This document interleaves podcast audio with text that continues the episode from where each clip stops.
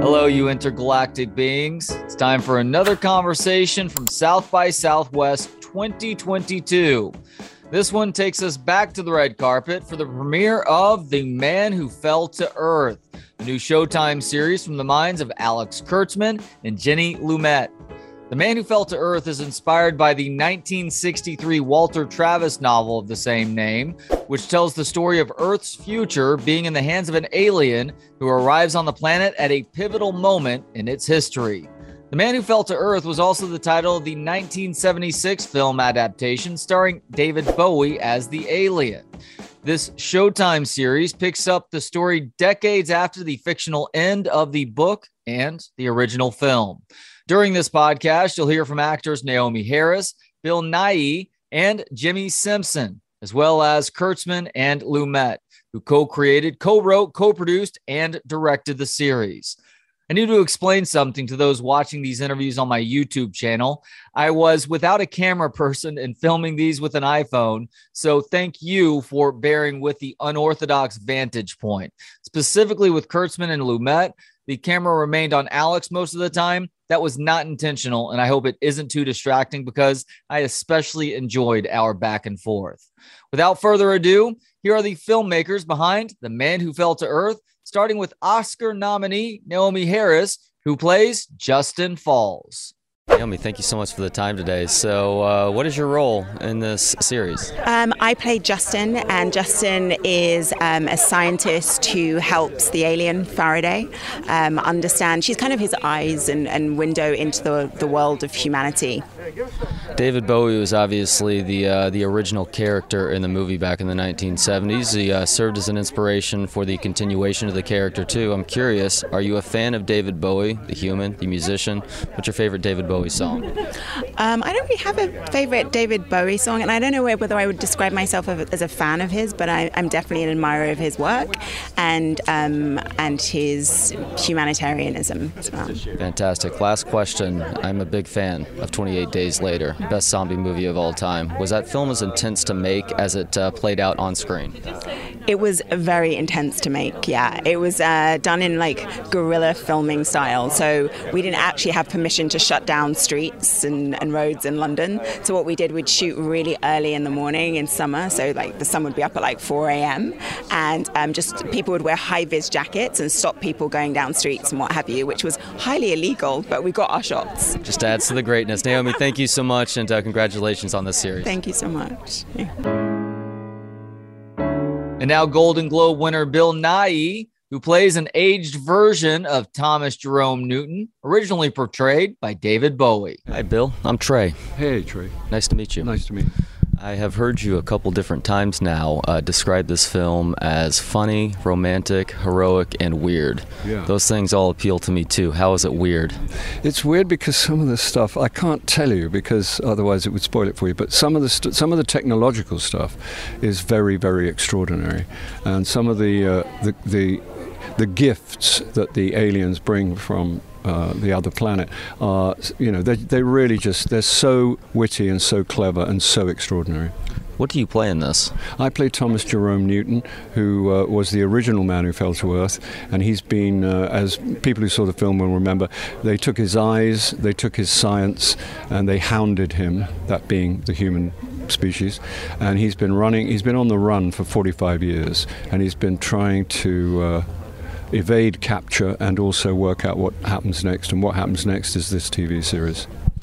So, uh, David Bowie, as you just mentioned, was the character in the original movie. You've done a lot of good work over the time. Uh, over time, did you ever uh, cross paths with David Bowie in life? I did cross paths with David Bowie on a couple of occasions, and he was deeply charming. I was a huge fan of his. I, I did actually perform for him a couple of times, and for he and his wife. They came and saw me in a play in London some years ago, and then more recently in New York. And he was very, very charming. And I was, I made a big mistake of looking in the house seats. You always know where the, the, the, the kind of guests are going to be and I looked straight into David Bowie's eyes, which made the evening like hell because I, I knew that one of my heroes was in the audience. But he came around afterwards, was very, very charming, and uh, and uh, you know, and I'm, I, you know, I come from not very far from where he, you know, I was brought up in similar circumstances, you know, very, very close together, and uh, I'm obscurely proud, you know, to uh, there's a few things move you to patriotism. It's a little early for that, but one of them might be David Bowie.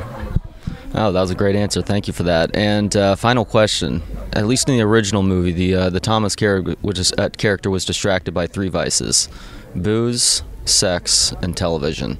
I would like you to power rank those three things and their meaning in your life. In the meaning in my life? Yes. No, I'd rather stick to the character Thomas Jerome Newton. But uh, and, and if you want me to rank them for him, it would be booze. Uh, and television, and then I don't think there's a lot of sex where, where he's been in the last 40 years. Fair enough. All right. Well, uh, thank you very much. Appreciate it, and looking forward to checking it out. My pleasure. Thank you.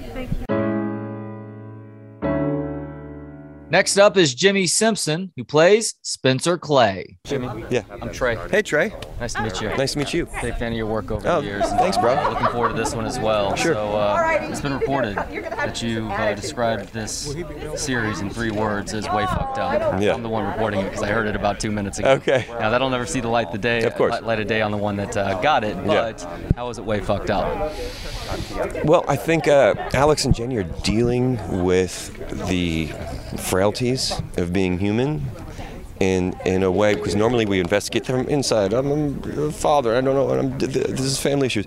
No, this is how humans behave and how an outsider perceives it, and how off-putting that would be for someone to come in from another planet and see how we behave, how we treat each other with emotions, um, in, in, uh, politically, and uh, how we treat the world, the earth, um, and um, and and it's fucked up. That's fucked up what we do, um, and it, it feels like Alex and Jenny are um, are just kind of like trying to like don't don't forget we're doing this because we lose ourselves in the world, and when a entertaining piece of work gets you to kind of reconsider what we're doing, I think it's you know it's, it, it makes art into masterpieces.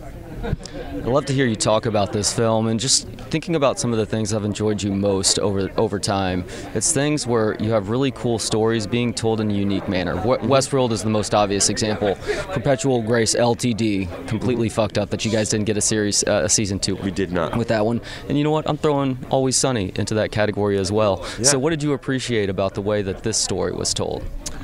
Um, yeah, again, I, I do like things that are kind of off center. Um, I mean, most most of my work is in something where someone's trying. Well, you know, so, so, yeah, we can include Sunny, Rob, Charlie, and Glenn are are trying to slant the camera and show you this slightly skewed but honest perspective on human beings. Westworld does it by look how depraved we can be, you know, and and this is well, let's put the sh- let's shift the focus from another planet. How, let's look at humans that way, and that that's endlessly appealing. Because I sometimes feel like an outsider as a human. I'm like I don't understand people, and so when someone else is str- struggling with that, and it comes out in a script, I'm always into it. Completely agree. So you consider yourself a bit of a, an enigma wrapped in a question mark, just in terms of uh, the, the human life forms walking around. Yeah, modesty aside, yeah, I do.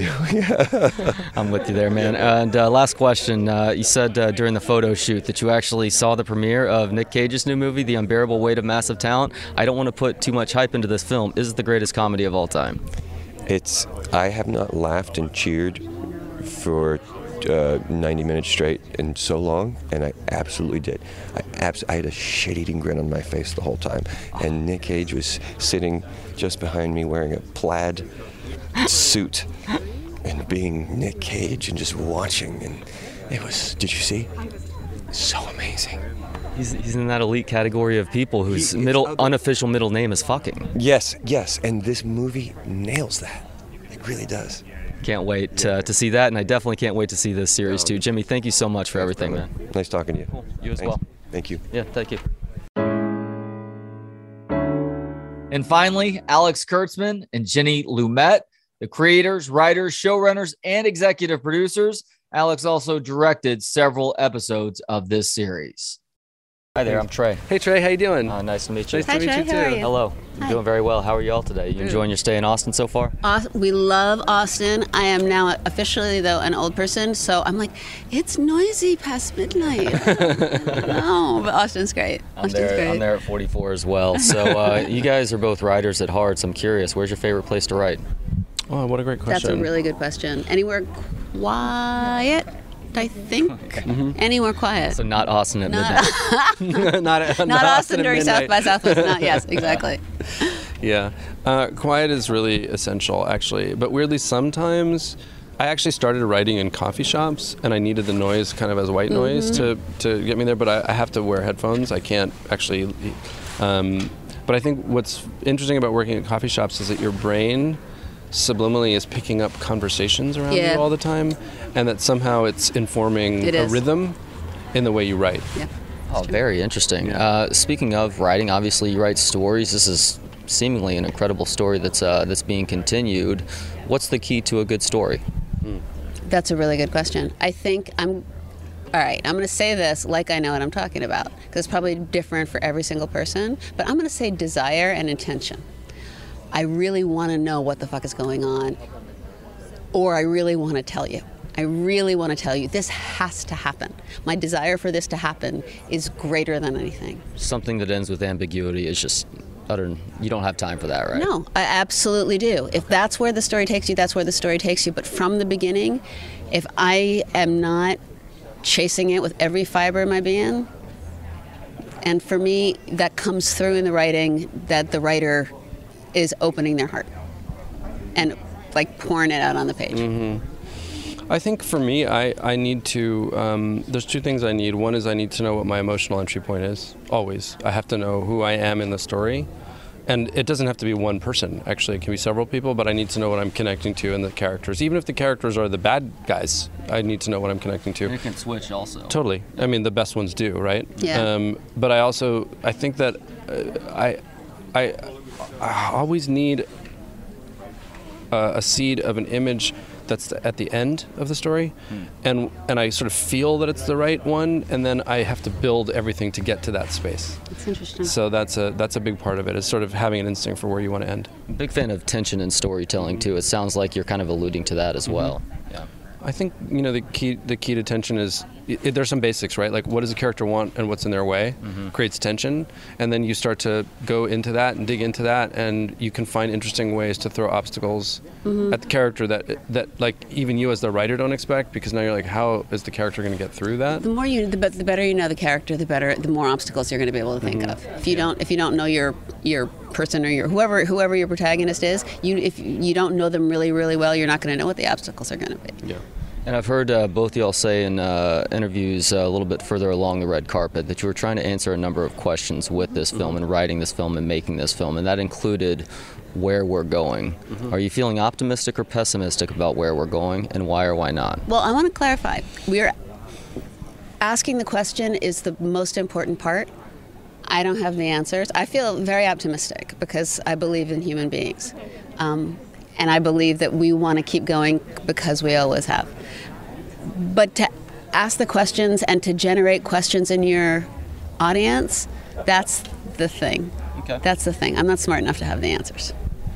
yeah i don't think any of us would pretend to have the answers we can only dissect what's happening in the way that we see it and um, and that and, and that means um, sort of emotionally what is it, you know um, the the thing about we were talking about this earlier in the carpet but the thing about science fiction is that it's the best science fiction is right it's not about the future the future is an allegory standing for now and it's it allows us to really dig into what's happening now and there's something I, I think great art is always trying to make sense of a moment. Mm-hmm. That's where it tends to come from. It can be incredibly personal to a singular artist who's making a painting. It can be, you know, a group of people deciding to make a film to answer a question that they don't have the answer to or that they think they have the answer to. But ultimately, I think it comes from that same genesis of a need to understand and to make sense. And that is, I think, what art does in a beautiful way is you work through something. Um, and so that's what we're, we're doing here. You know, that, that's all we really can do. Well, thank y'all both for maneuvering through this modern dystopia to get this film made and also come to South by Southwest. Thank, Thank you. you It's so so great to be here. It really Yeah, is. real pleasure, y'all. Thank you. you. Great. Thank you. Great questions. Yeah, thank you. Thank you. Thank you, Jay. Enjoy. Thanks to Gentleman Jesus for the intro and outro music. Hear more of his work at gentlemanjesus.com. And thanks to Joshua Bates for the video editing. If you have any video editing needs for Josh, hit him up on Instagram at Forager Digital. Thanks as always to you for checking us out. You can watch, listen, learn, and connect for free at booksonpod.com. For Books on Pod, I'm Trey Elling. Good day.